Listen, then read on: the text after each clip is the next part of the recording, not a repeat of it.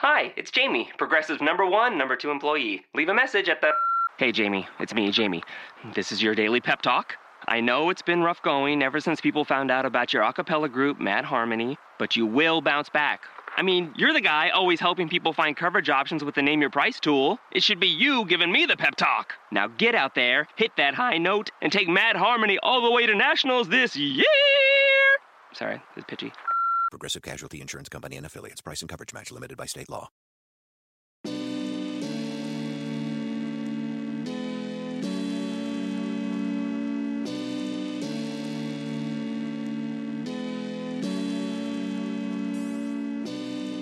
You are Locked On Trailblazers, your daily Portland Trailblazers podcast, part of the Locked On Podcast Network.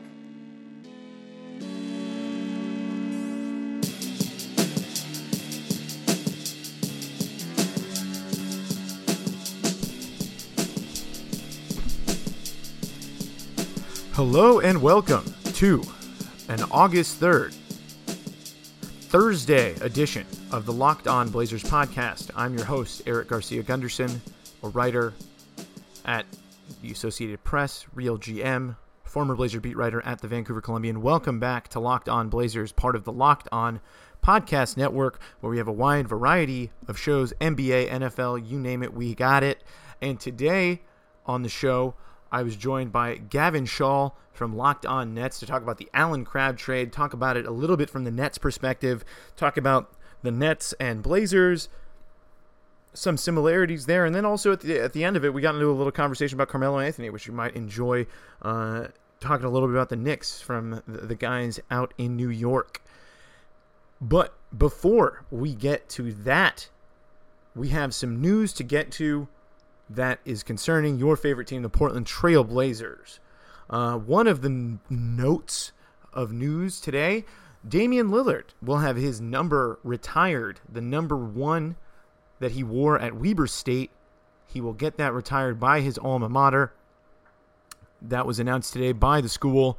So Dame Lillard, uh, another accolade on his already stellar resume. So congratulations to Dame. Uh, For, for for that accomplishment, easily the greatest player in Weber State basketball history. Uh, sorry to all the Wildcats out there if I if you disagree with me, but there's just I've never heard of anybody else from Weber State, so just gonna go with that take and and and just just let it let it sit there and let it simmer. One of the conversations that we had in the conversation with the guys from Locked On Nets, where we talked about at the end, I, I mentioned the Melo thing, and today, the New York Post had a, a, a story where Mark Berman interviewed Evan Turner about Carmelo Anthony and, and Portland's interest in him, citing Damian Lillard and C J McCollum going after Carmelo. And this is what Evan Turner had to say to the New York Post. I can't imagine Melo in Portland because he'd stick out walking down the street. He's Melo, a celebrity. As a player, he'd love things, though, is what is what Turner says. The crowd's crazy. There's a special crowd in Portland where if we have the right pieces, we can make a lot happen. So uh, Evan Turner, again, uh, taking maybe a little bit of a, a pessimist's view on, on whether Melo would want to come here, and also just acknowledging all of the reporting that has been done on whether Melo would come to Portland or not. Of course, he would be a celebrity because he's Carmelo Anthony, but... Uh, from a basketball perspective, there's no denying that it would be a solid fit, and Portland has the pieces that New York wants. And one of the issues which we discussed is, you know, how can Houston move the guys that they need to move to create a trade for Carmelo Anthony? How long is Carmelo Anthony going to be willing to stay in New York? And, and how long does this go? And it, like I've mentioned before, it could go for a while. Uh, the Blazers extended Pat Connaughton's guarantee date until August thirty-first, so they have another contract that they can throw into any trade. So Evan Turner uh, coming out and talking about Carmelo Anthony in the New York newspapers, very uh, interesting, but obviously uh, trying to get Carmelo Anthony on the team, because why wouldn't you want Carmelo Anthony on the team? Because he's a solid player. Granted, I know that there's a lot of you out there who do not want Carmelo Anthony. I don't agree with you, but I know you're out there, so I'm not going to pretend like you don't exist. However, the Blazers think that it would help their team. So, and and also given the fact that they don't have Allen Crabbe anymore, they need some some shooting. They they could use a little bit more shooting around Dame and C J. So, Evan Turner talking about the Carmelo Anthony situation may not happen, but they're trying. The Blazers are, are, are doing their best to recruit him, and obviously uh, the team has also indicated through reports that they're trying to get Carmelo Anthony, that they believe that they would be a very good team with Carmelo Anthony. Uh, and, and I think if they added Carmelo Anthony, I think they'd be guaranteed a playoff spot. I think they would, I would, I could firmly put them in the playoffs if they got Melo, because right now they're on the fringe. And that takes us to our next bit of news that E S P N insider Kevin Pelton, who was our guest on Monday's pod, revealed his Real Plus Minus projections for the East and Western Conference, and the outlook for the Blazers, according to the Real Plus Minus forecasts, are not too great. Pelton projects that the Blazers will finish tenth in the West with forty-three point eight projected wins, so th- almost three more wins than last season, but the West has gotten much better, so it's it's going to be tough in the West, and I think they need a little bit more talent, especially now that they've lost Crabbe, their best three-point shooter. It's they're going to need a little bit more maybe, but but at the same time, we could have another situation like last year where they overachieve and everyone stays healthy. Aminu, I'm talking about mostly, because he was not healthy for most of last season for the first time in his career, and I think that really negatively impacted Portland. And the but it's going to be an uphill climb. And I will say this is probably the comfort zone for, for Damian Lillard for sure. Probably C J McCollum as well. The uh, being doubted, not looked at as a team that's going to be good. They're still projected to be a winning team, but not a team that makes the playoffs. And so I'm sure that if I were Terry Stotts or Neil O'Shea, I'd probably be pretty happy with the fact that uh, E S P N thinks that the Blazers are not going to make the playoffs, because that kind of puts Damian Lillard and the Blazers, I think, as a whole, into their comfort zone, which was where they were when they won forty-four games a couple of years ago, when everyone thought they were going to win, uh, when the Vegas number was twenty-six and a half or something. So, yeah, uh, I think the Blazers have a lot of work to do, and The the numbers say that. So this is going to be a battle in the Western Conference. A couple of the teams that are ahead of Portland, that E S P N had ahead of Portland, the Pelicans at nine, Utah at eight, Denver at seven, Clippers at six, Oklahoma City Thunder now with Paul George at five, Minnesota at four after adding Jimmy Butler, and then the top three, probably not a surprise, Spurs, and then Rockets, and then Warriors. The Clippers probably are the biggest surprise in the Real Plus Minus, but uh, as Pelton noted in there, is that depends a lot on Danilo Gallinari and Blake Griffin being healthy, which for both of them has been a struggle for their careers. So uh, the, the the West is going to be tough. We've been talking about this since the free agent, since all the free agency moves and all the players moving to the West. So this is what Portland has been up against, but Uh, now that they've lost Crabbe, it, it seems like they're hurting a little bit. So uh, their work is cut out for them. But uh, that's that's it for the news of the day on the Blazer front. And we will turn it over now to my conversation with the guys from Locked On Nets. So hope you enjoy that.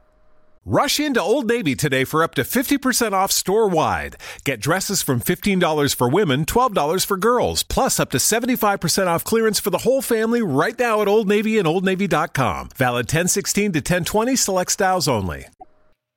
And welcome into a Locked On crossover. Gavin Shaw, Josh Bass joining you from New York City. And on the phone, or I guess more naturally over Skype, we have Eric Gunderson of Locked On Blazers. Eric, how's it going today?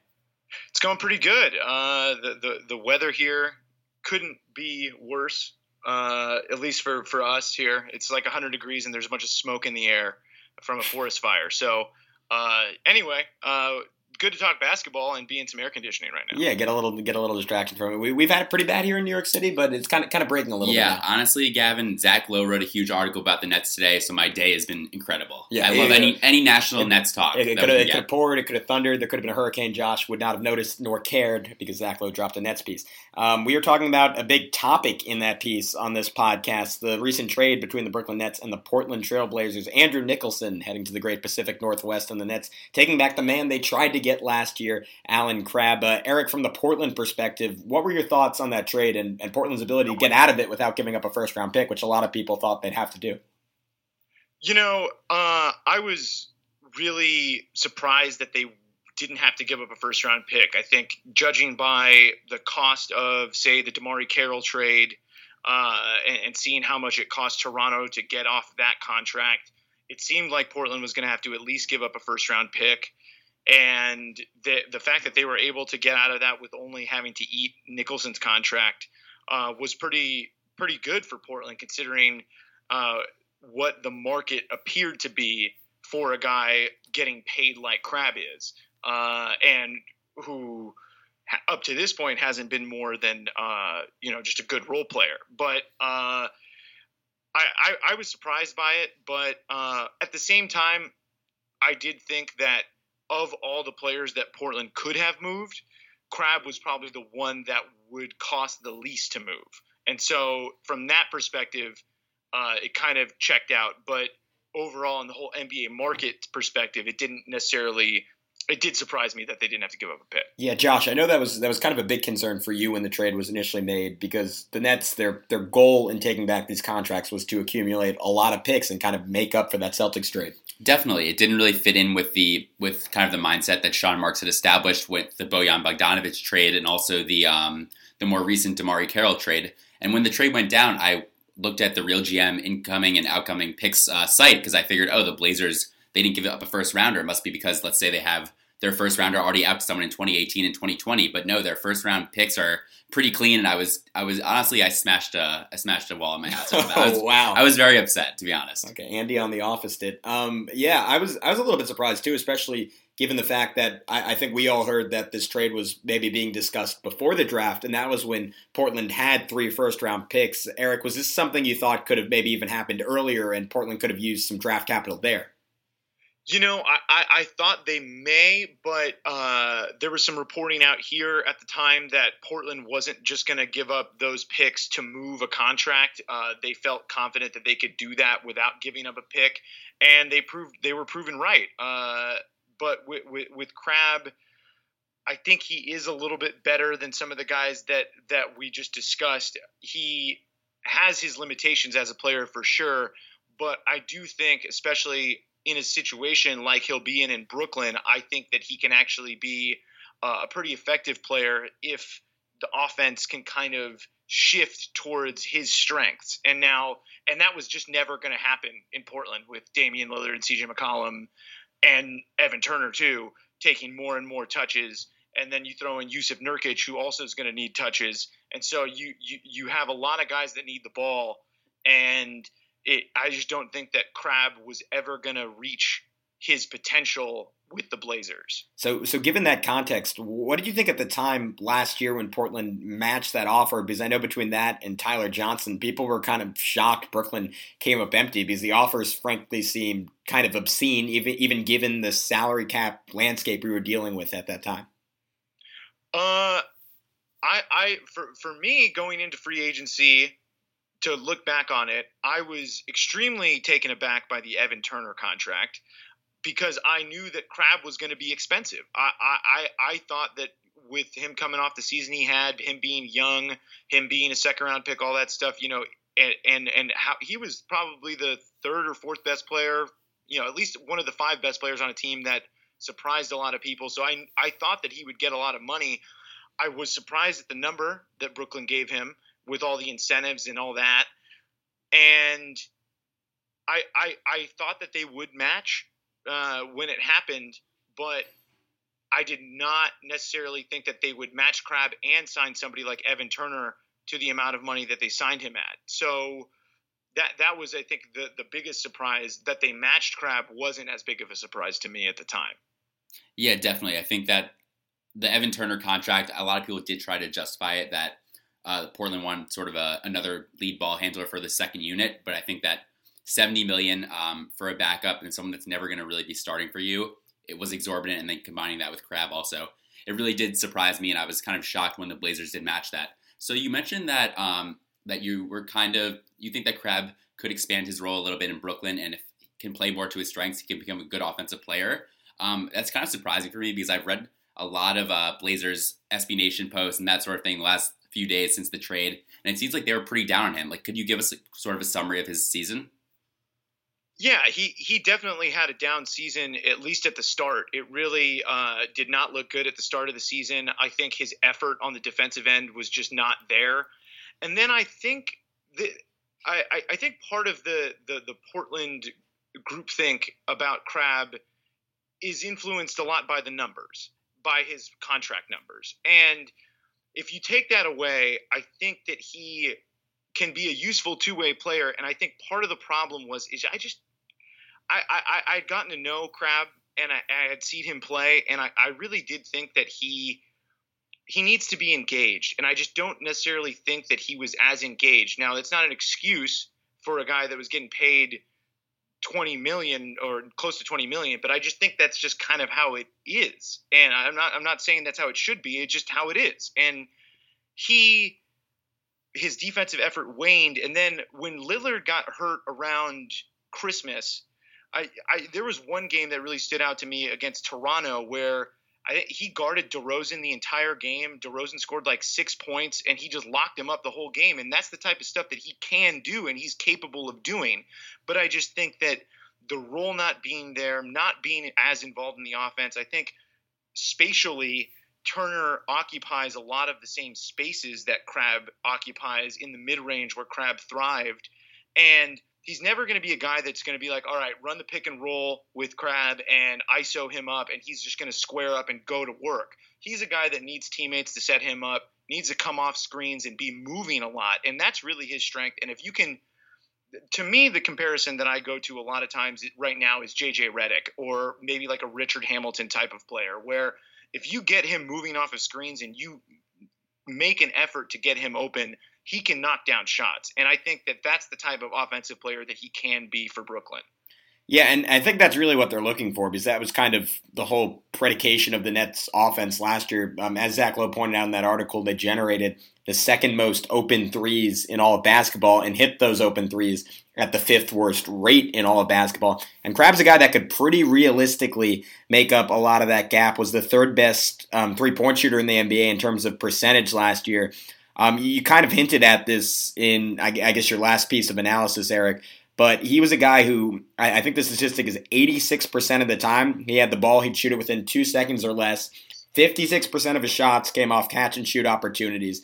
Is this a guy, you said he's never going to run a pick and roll, but is he a guy who can attack a closeout, or is that is developing that part of his game just not very realistic at this point? Uh, he he got better at that, I thought, this year. I thought he really made more of an effort to attack the rim a little bit more this season, and I you could see that in some of the shot locations that he was doing that a little bit more this year. One of the areas where he did suffer was uh, – or had a little bit less volume was in that mid-range long two area where he'd take like a, you know, someone would close out, pump fake, dribble one, and then shoot. So, you know, I, I guess the hezzy pull-up Jimbo, if you will. uh, and, and, and he, he can do that. And I, I think that, you know, yeah, he's never going to be a guy that's going to be like a lead ball handler or, or anything like that. But I think he can attack a closeout. I think he can get to that one dribble pull-up.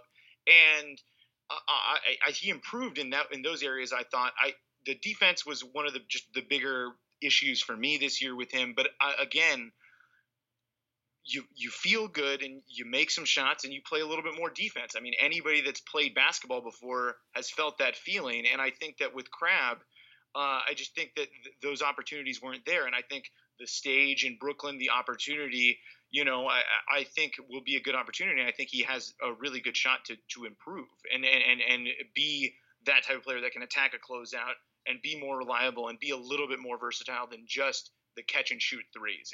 He's he's still pretty young. I mean, he's twenty-five. Yeah, I think I'm going to be a lot happier this year with him taking a lot of those shots as opposed to guys like Joe Harris and Randy Foye. But looking at it from a Portland perspective, just looking at your guys' roster, obviously uh, you drafted two big men in the first round, Zach Collins and Caleb Swanigan. It doesn't really seem like they have a natural replacement for Crabbe's minutes on the roster. No, uh, they do not. And in the, right now, uh, I think the trade hurts them. Uh, that's a, a very good point. Uh, the the trade hurts them right now. I think Crabbe was a major part of their team. I think he played the third most minutes on the team. He did come off the bench, but he was very useful. He can hit some – he's hit big shots before down the stretch. I remember uh, he also made big defensive plays down the stretch, a win against Houston after they beat Denver to kind of, you know, to go forward in that race for the eight spot. Uh, crucial play of the game, James Harden at the top of the key, Crabbe steals the ball, and and they win the game. And and he's got really long arms. I think he's got like a seven seven foot wingspan for his for his size. And his defense can be very good, and it was really good when I think he was trying to fight for minutes. And I think the combination of the contract, uh, raised expectations, maybe being a little dissatisfied with his role after the signing the, the offer sheet with Brooklyn. And I think it's important to remember that when he signed the offer sheet with Brooklyn, he was signing up to be a starter. And so when you get that idea in your head, I'm going to be a starter, and you come back and you're playing less minutes than you were, you're getting less touches, less shots, I think it's only natural that you would be a little bit discouraged. And so I, I, I think it, it hurts that Portland doesn't have a replacement for him, but you know, maybe they believe Jake Layman can step into that role and knock down three-pointers off the wing. Uh, that that seems like a, a guy that could fill that role. I thought that maybe Gerald Henderson could have filled that role for them as a free agent who had been in Portland before, but now he's having hip surgery. So that's a, that's a really good question. Who's going to fill that role?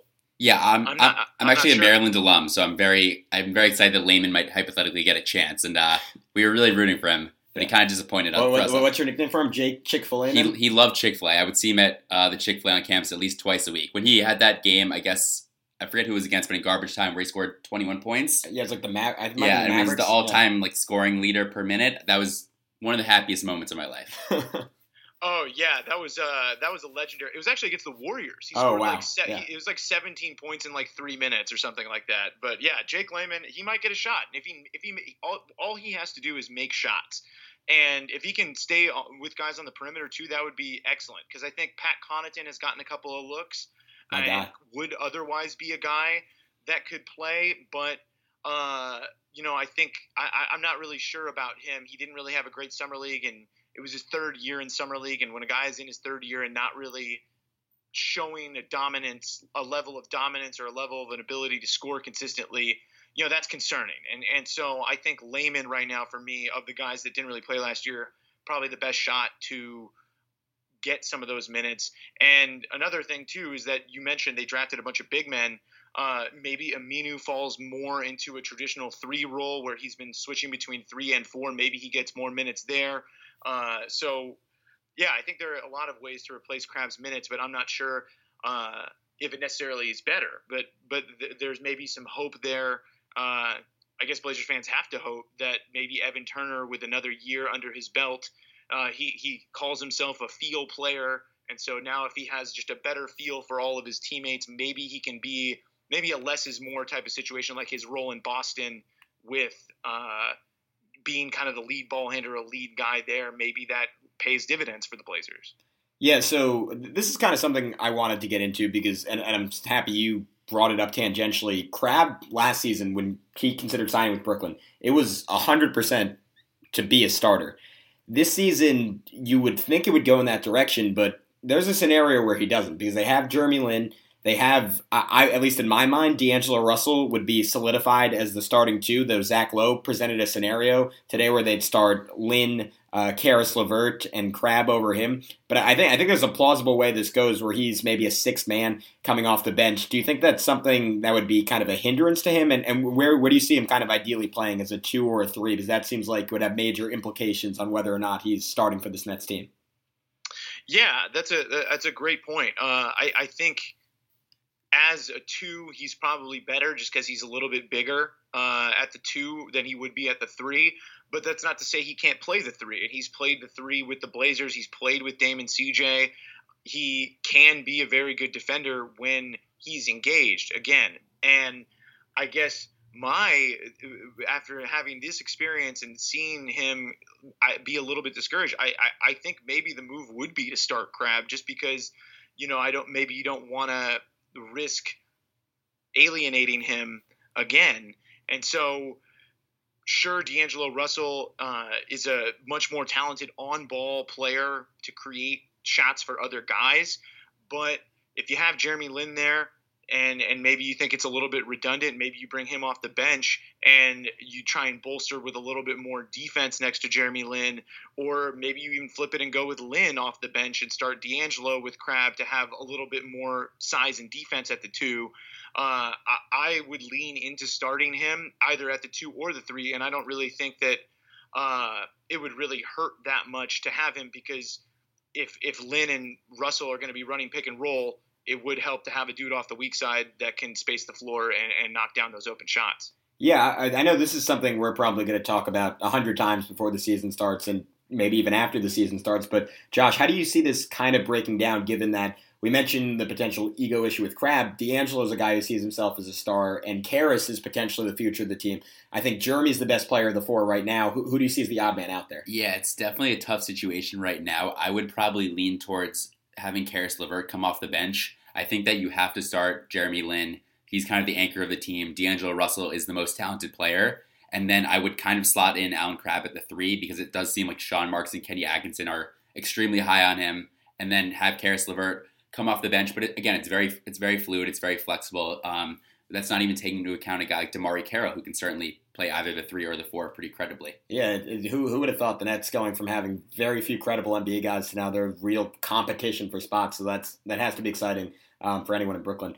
Um, Eric, as we kind of finish up here, I wanted to take kind of a big picture perspective on um, both these teams. This is something we talked about a little bit prior to recording, but I really want to dive deep on it. Um, just the theme of N B A purgatory. I know you mentioned your perspective on it, that it's kind of boom or bust these days, and you want to be on either end of those extremes. And Portland clearly in a much better situation than the Nets, just having their own picks, having a legitimate star in Damian Lillard, heck, having a legitimate second star in C J McCollum, but at the same time being kind of stuck in the middle of the West, which is a perspective the Nets are facing down right now as they slowly build up and up. And they openly say in, in the article we were just referencing, um, tanking isn't something they really want to do, even when they get their own picks back in twenty nineteen. So how, how do you see that going from Portland's perspective?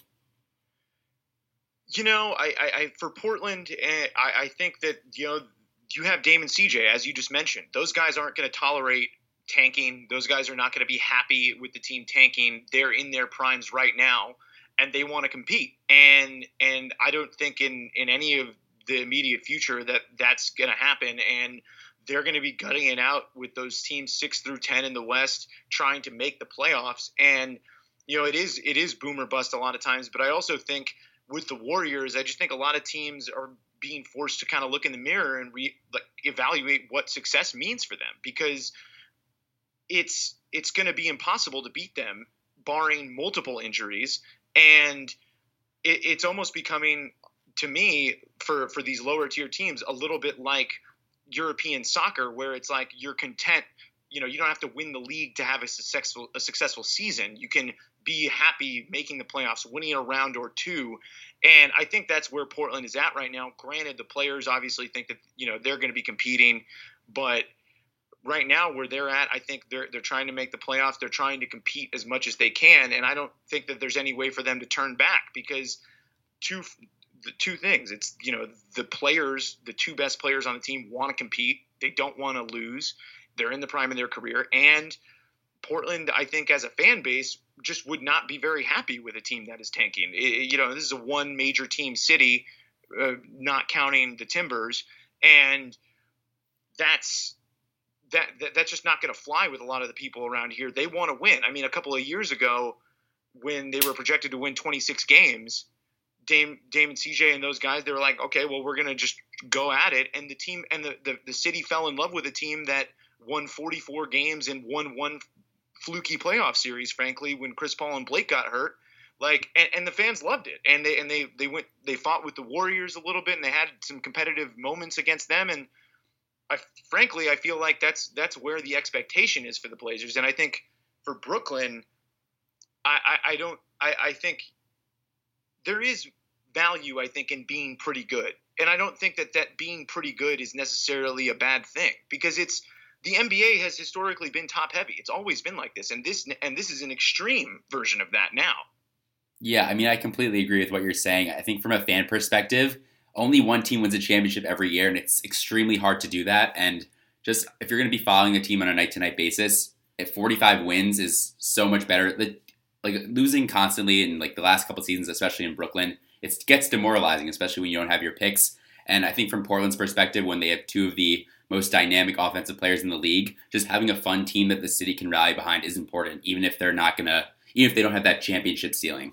Yeah, it's so fascinating to think about, because the Nets, when when you look at them on the spectrum of the entire N B A, they're they're an outlier. I don't think there's, I mean, maybe if you go back to the seventies, eighties, but in, in modern N B A basketball, there's never been a situation, and I hate to say it, but there's never been a situation quite this bad where you don't get rewarded for losing. And then and then you look at teams on maybe a more normal track, and, and like a team like Portland that's been good for, I think, my entire life. They've always been good, not great. And you think about that and you say, is that preferable to what the seventy-sixers have been doing for the last six, seven years where they've been god-awful, but now the light at the end of the tunnel is maybe they're the team two or three years down the road that can compete with the Warriors? I, I don't know how to answer that question, but I, I think it's something always worth talking about. Definitely. I, I, I think that it's a, it's a great question. And, and, and Philadelphia as an experiment is still underway. You know, I, I, they, they are – there is light at the end of the tunnel, but then there's also Joel Embiid may not be that healthy, and yeah. and Ben Simmons is great, but he's coming off an injury, and uh, you just never know. And and I remember for a long time it was like everyone was like, oh, the O K C model. It was like you, you don't get stars like O K C did in the draft all the time. It just doesn't happen, and those guys come once in a blue moon. And so the being pretty good, there is value in that, and I, I agree that. I mean, The the worst stretch of basketball here in Portland was the Jailblazers era, and that was awful. Nobody liked that. Nobody went to games. Nobody watched games. Everyone was demoralized, just like you said. It it it, it hurts. And so I, I think there is value in being pretty good, and I think also you you put yourself in a position to be lucky, so to speak. Yeah. If you just win games, I mean, look at Memphis. Uh, by any by the championship measure, they're not successful. But they've had playoff runs seven. They've been to the playoffs seven years in a row. They made a conference finals, and they're a, a team that their fans loved. And I guess, yeah, I, I guess I just, as a fan, you know, I don't. What? Of course, a championship would be great, but the consolation prize isn't that bad. Yeah, and from Brooklyn's perspective, I think.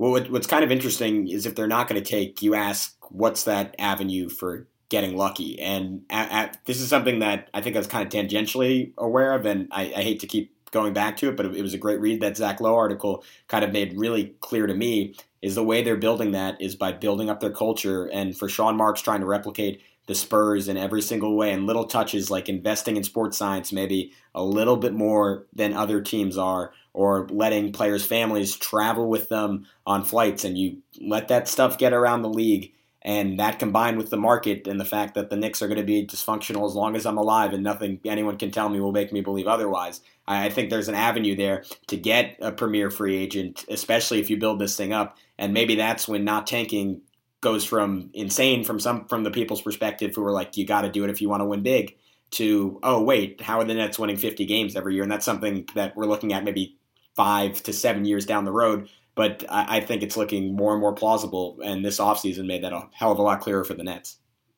Yeah, it's a great point. And, and, and yeah, that's a big difference between the Portland and Brooklyn situations is it, Brooklyn can instill that culture and, and be a competent team, and they have New York as a market. And Portland, you know, it's been traditionally hard for Portland to uh, get free agents that haven't played here. I think when guys get to Portland, they usually fall in love with it, but it, it, it has, they have to break through that, that first impression. And uh, I, I think that's always going to be a challenge for the Blazers. And I think they're doing a lot of things like you mentioned, like the, the Nets are with keeping their trying to, well, you know, trying to keep their draft pick or accumulate draft picks. You know, they, they, they traded up and got some guys that they valued. They didn't just trade their first round picks to get off contracts. And they're trying to build a sustainable model of talent and culture with, you know, the guys that they have uh, leading the culture and, and trying to be, you know, players first, like the Spurs and all that stuff. You know, that's kind of the model that everyone's going towards because, you know, even the Spurs have had down years, but they've always just been right there. And obviously they've been more elite with it, but if you can have that culture and match it with elite talent, then that's where you get the scenario like you're talking about where, you know, all of a sudden you're winning fifty games and you're getting free agents. And I think the getting free agent thing is a much more likely thing for Brooklyn than it is for Portland. Definitely. Um, just going quickly off that building sustainably, uh, we, we're both from Manhattan. Gavin's a Knicks fan. So what's your take on sort of Dame and C J kind of openly pining for Melo to uh, be traded to New York? Or to I, be to Portland, sorry. I'm not against it because I think it would be a good fit. I, I, I don't I don't see the – Melo is a better scorer than everybody else on the team except for Dame and C J. And we just talked about, you know, building a championship team or being fun. And if you have Melo, like, at the three or four with Dame and C J, they're going to score a ton of points and, and they're going to be fun to watch. And – I, I think it would also be great to have Melo take over on some second units and kind of run the offense that way. I think he's a better passer than most people give credit for. Uh, I don't think he's going to waive the no-trade clause as much as I want him to just because I think the Blazers would be a fun team. But I definitely think that they would – I think right now they're like a fringe playoff team, and I think if they got Melo, I think they would definitely make the playoffs. And uh, I, I think that he's obviously at the back end of his career, but – you know, those are the type of players that Portland has a better chance at getting where they're, you know, kind of like a Joe Johnson in the later stages of a career type situation where he was with Utah. And I think that Melo could be just a better version of that because he's a little bit younger, a little bit more dynamic of a scorer. And I, I think it could really work. I, I, I want it to happen. I just don't think it's gonna because it looks like Melo's heart is set on Houston. Yeah, I don't know. I think that's a scenario that becomes increasingly likely when the Rockets can't really offer the Knicks up anything, and at least up to this point, the Knicks have put up kind of a hard front.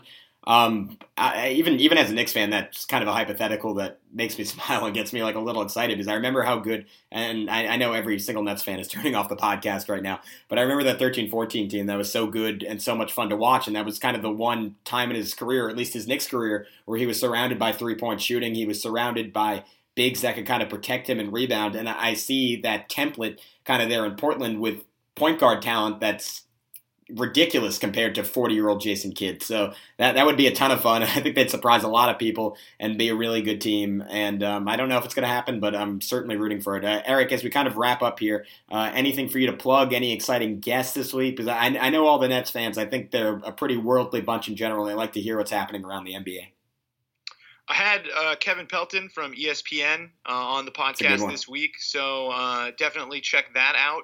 Uh, and if you want to hear uh, my my other takes on Melo, I had a, a fun conversation with my pal Corbin Smith a couple weeks ago where we talked about all the places that Melo would love to go to in Portland that he just doesn't know he would love yet. That sounds awesome. I'm I'm excited to listen to it. I think I Melo would love the food truck scene in Portland. Yeah, we Voodoo, oh, Voodoo Donuts. Oh, yeah. Am I right? I'm all in. Oh, yeah. Oh, Voodoo Donuts. Tasty and Sons, uh, they have Pok Pok in New York, so he doesn't. It's not. It's not yeah. that special for him. But I, I think Melo would get into the food here. Also, you know, pot is legal, so that's yeah. good too. That's big. That, that'd be great for him. Yeah, I, I could see a scenario where he like balloons to three hundred pounds. I'm sure it'd be fun, regardless. Anyways, that was Eric Gunderson. Thank you so much for coming on. I highly suggest everyone check out Locked On Blazers.